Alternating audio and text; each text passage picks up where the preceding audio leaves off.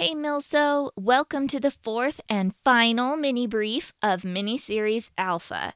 Today we're going to talk about what I consider to be the most important acronyms in the military world, OPSEC, which stands for Operational Security, and PERSEC, which is Personal Security. As a side note, if you're listening right now with your service member and they're just shaking their heads furiously and muttering, nope, that's wrong, that's okay. Because military members are trained that PERSEC stands for personnel security, not personal security. And personnel security has to do with security clearances and individuals who are granted different levels of access to classified information. That's not what we're talking about today.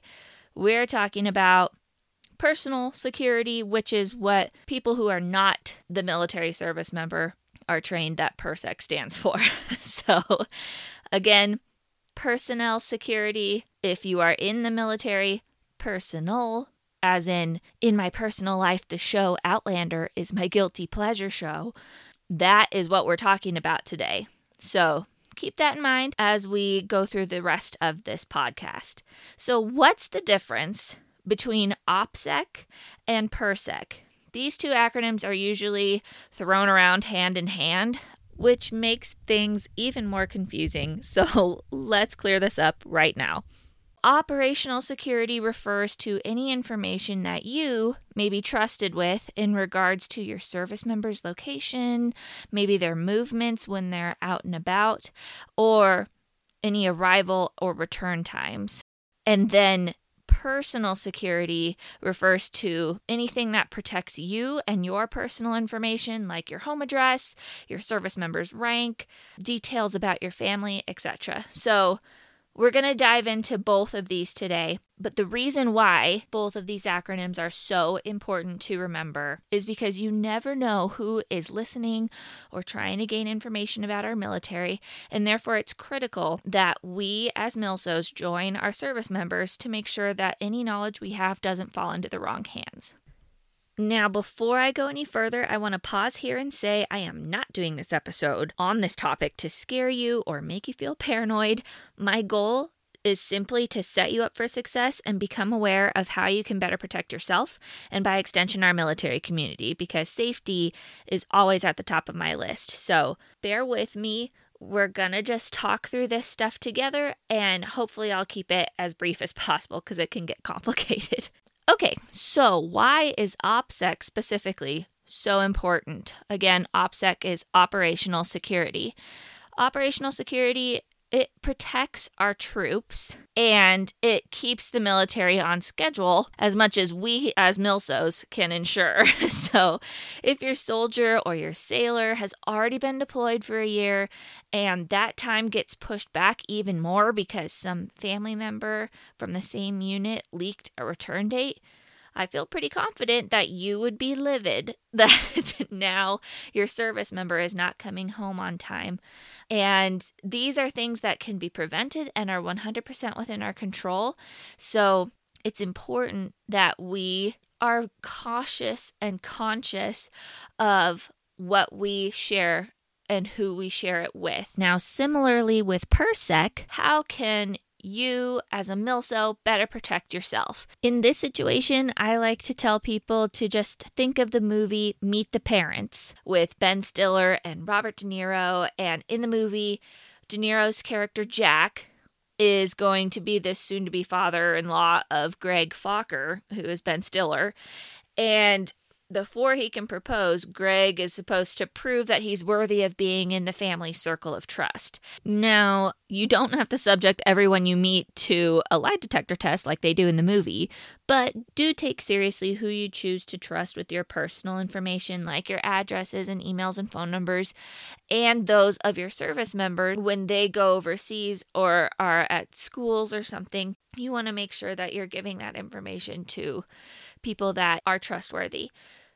Don't trust social media. Some accounts like Facebook require first and last names for your account. I highly recommend that you do not use the last name of your military member on your profile. I know for some people, changing your last name is something that's really exciting and even may fill you with pride to officially be associated with your person. But try to save that for your I D cards and passports and leave your social media accounts out of it, just because it makes it that much easier for people who have ill intentions to misuse that information. Again, Facebook groups also are kind of the same way. They are not secure regardless of who the admin and moderators are.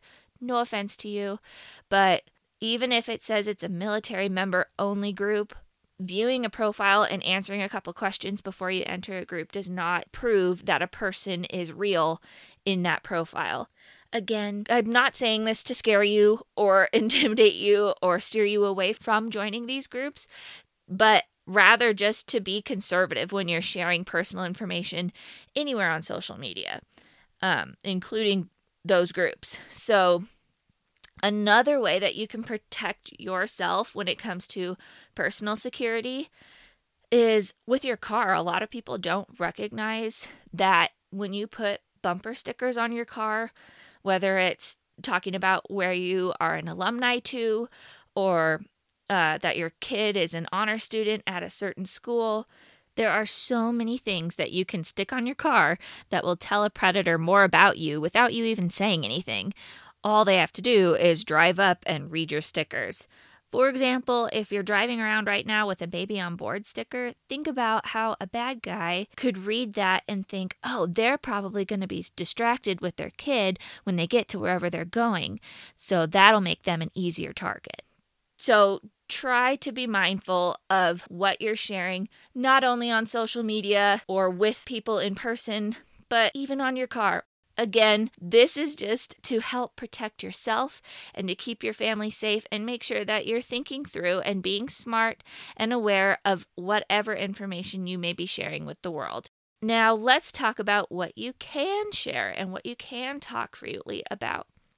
Anything that has officially been released to the media by the Army or the Navy or whatever branch you're in is now public and can be shared with anybody. So, Um, in terms of military movements and OPSEC specifically, those are clear-cut ways that you will know it is okay to share that information that you may already know. Also, sharing images of your new military member is permitted as long as there's no base signs or identifying geographical markers. And it's always best practice to block their name tags if you are going to be posting and sharing them on social media.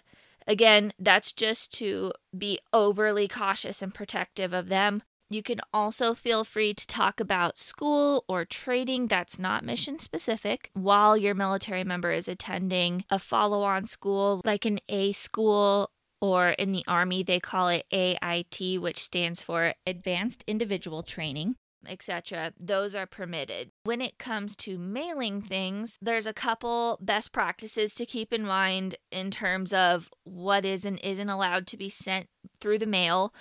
You should probably steer away from sending anything regarding your financial information, like your account numbers or especially social security numbers. Anything that has to do with future deployment addresses or locations should probably not be sent through the mail. And then this one to me is kind of obvious, but don't send weapons through the mail or drugs or anything like that.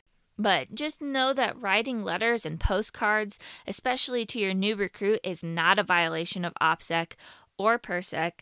Sending letters through U S P S with your recruit's address and your return address on the letters is totally normal and doesn't violate any kind of OPSEC or PERSEC. Mail that's sent to your recruit's training facility or A school, both electronically and handwritten, is not a violation. So rest easy knowing that.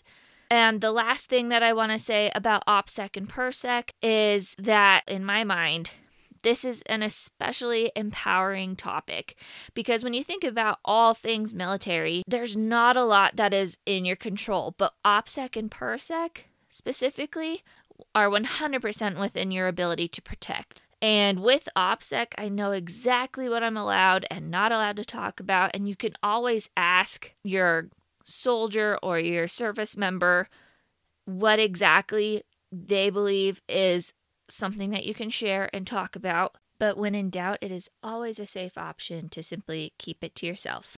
I hope that this podcast not only clarified more about what OPSEC and PERSEC are, but also made you feel more confident and hopefully responsible about keeping confidential information close to the vest and protecting anything that we know. Thanks for listening to the Brave New MilSO podcast. I am genuinely grateful for you and am hoping you could do me a quick favor. Would you be willing to follow or subscribe to this podcast? Or if you're feeling like spreading a little extra magic today, maybe leave me a rating or a review. All of these things help podcasters out so much. I cannot wait to learn more with you in the next episode. Thanks again for listening to the Brave New MilSO podcast.